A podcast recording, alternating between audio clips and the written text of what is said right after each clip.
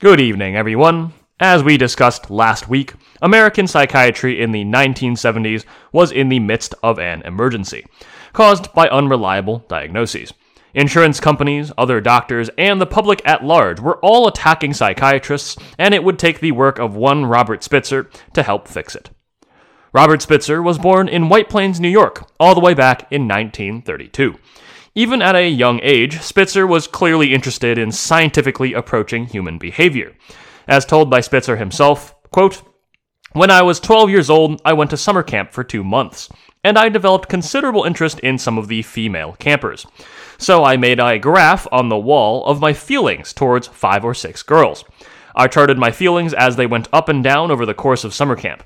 I also recall being bothered by the fact that I was attracted to girls I didn't like very much, so maybe my graph helped me make sense of my feelings. Quite an interesting kid, Spitzer was, but it gets even more interesting. At the age of 15, Spitzer asked his parents to try therapy with a follower of Wilhelm Reich, who was a uh, loosely defined therapist of the time that claimed, with essentially no evidence, that a universal life force called orgones could be manipulated to heal people.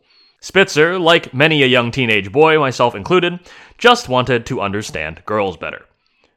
Spitzer's parents refused, though, correctly assuming that the therapy was nonsense.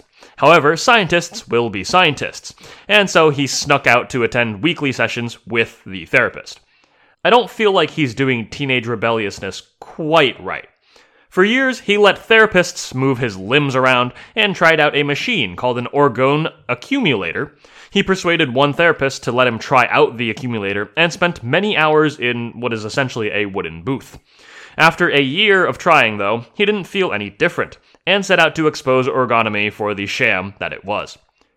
In 1953, he was a Cornell University undergraduate, and he devised a number of experiments to test orgone theory.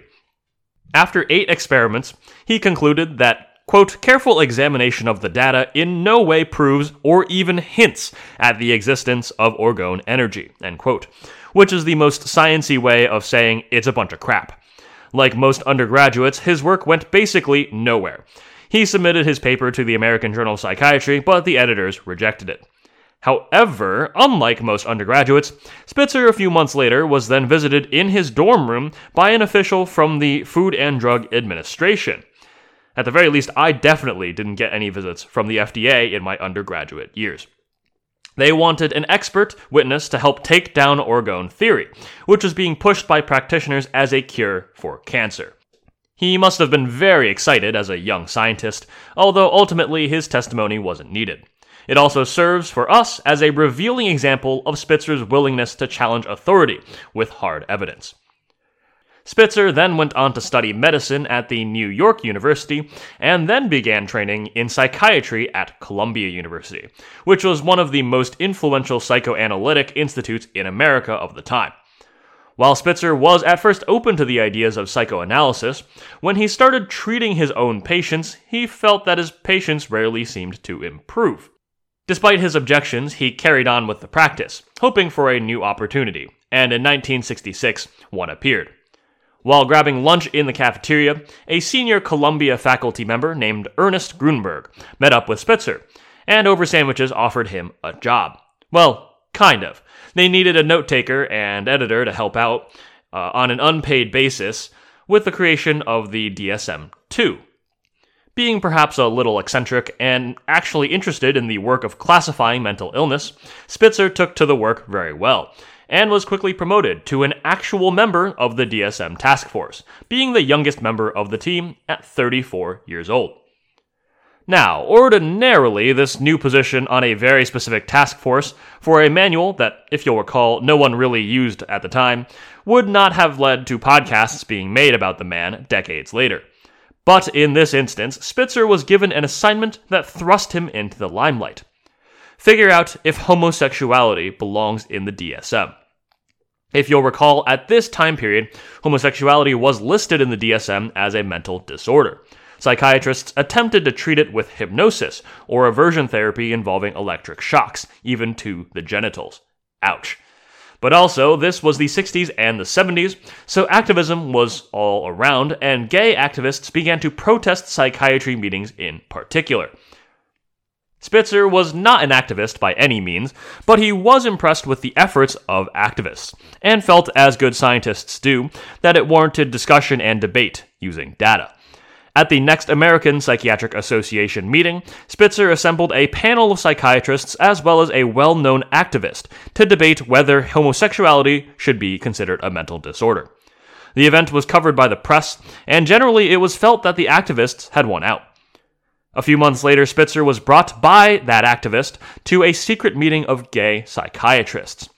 He was surprised to find that several were well known chairs of psychiatry departments, and one was even a former American Psychiatric Association president.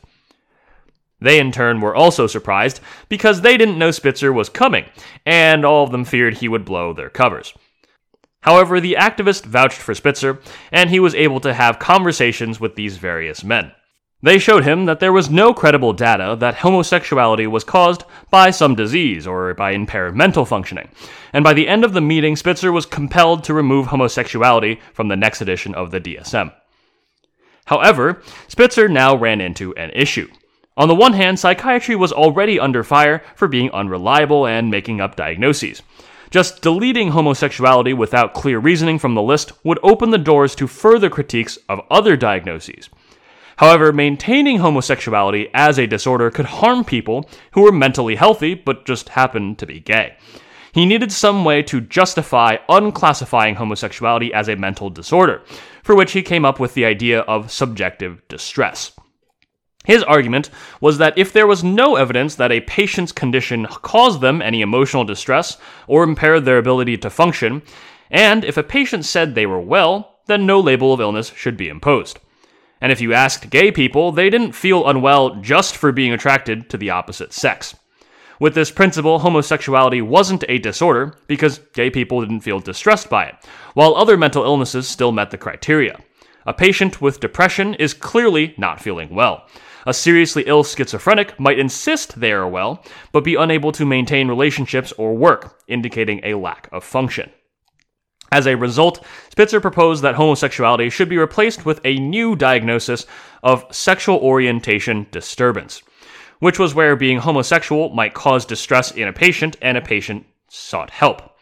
This unfortunately left the door open for attempts at sexual orientation conversion therapy, which we know today is harmful and ineffective, but at the time it was still a major step forward. Spitzer, for the record, came to regret his decision because of the way it allowed for conversion therapy to continue, but I'm not sure it would be fair, honestly, to say that he could have known better at the time. While he expected that this proposal would be controversial, Spitzer instead was generally met with praise. He had created a new idea which yielded a nice compromise, making activists happy while deflecting anti psychiatrists. If you'll recall from the end of last week in 1973, the American Psychiatric Association had an emergency meeting to figure out what to do about their credibility crisis. They decided that transforming the DSM was the next step, and Spitzer was immediately interested. Seeing how he had handled the issue of homosexuality in the DSM, the Board of Trustees appointed Spitzer to head the new task force to create the DSM 3. And that's it for this week. I thought we would get a little bit further in time, but I found Spitzer such an interesting person that I ended up dedicating this episode to his origin story. But next week, we'll get into how he built the DSM 3 and the changes that came with it. As always, thanks for listening. If you like what you hear, please let me know with the links in the show notes, or let a friend know with your words.